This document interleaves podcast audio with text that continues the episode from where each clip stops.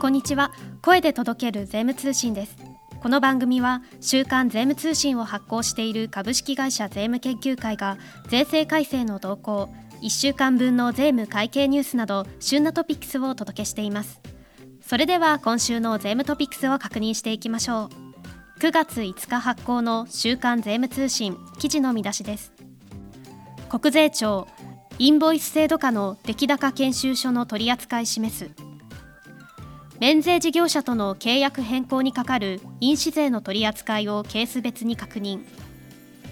国税庁来年度予算概算機構定員要求。令和4年度改正令和5年以後居住開始分の住宅ローン控除手続き年末調整編。経産省令和5年度税制改正要望を公表。国税庁ホームページ通達情報。7月28日から8月31日公表分。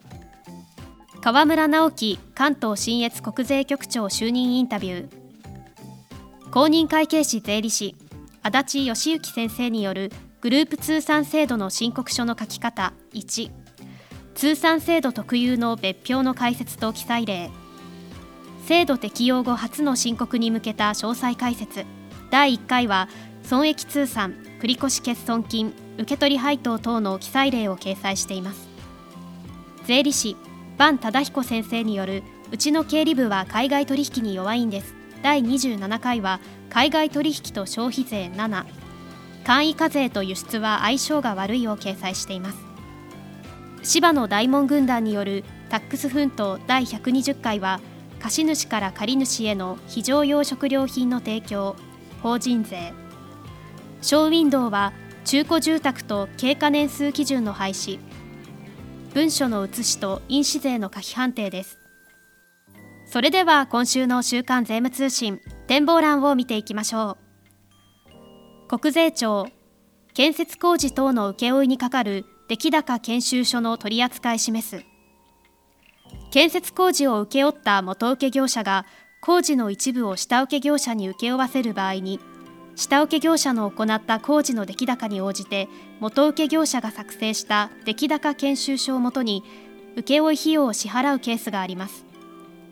現行の区分記載請求書等保存方式では一定の出来高研修書を保存等することで元請け業者は消費税の仕入れ税額控除が認められます。インボイス制度導入後の取り扱いに関する疑問の声が国税当局へ寄せられていたところ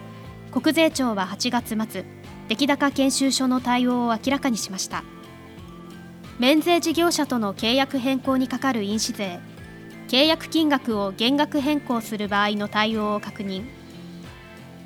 令和5年10月のインボイス制度開始の足音が近づく中免税事業者と取引を行っている事業者の間で契約金額の見直しを検討する動きがあります。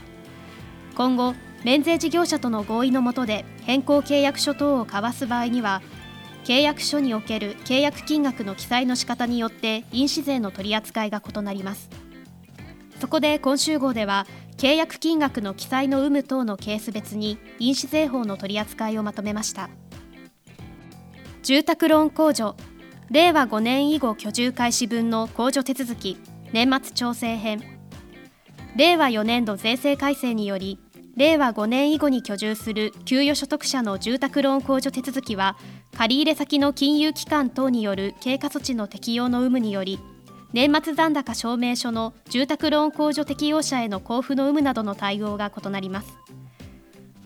7月25日号に掲載した控除1年目の確定申告手続きに続いて今回は控除2年目以降の年末調整手続きをお伝えします。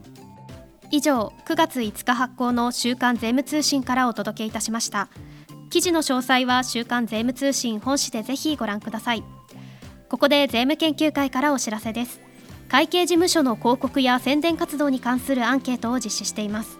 回答特典としてご希望の方全員に特別資料会計事務所の広報広告入門の入門をプレゼント。さらに抽選で図書カード1000円分が当たります。会計事務所にお勤めの皆様ぜひアンケートにご協力をよろしくお願いいたします。なお締め切りは9月27日火曜日までとなっております。ポッドキャスト概要欄の URL からぜひご参加ください。最後までお聞きくださりありがとうございました。この番組は株式会社税務研究会が運営し Apple Podcast、Spotify、Amazon Music などで配信中です。最新回の配信時にお知らせが届きますのでポッドキャストアプリからぜひ番組登録をお願いします。それではまた次回の配信でお待ちしております。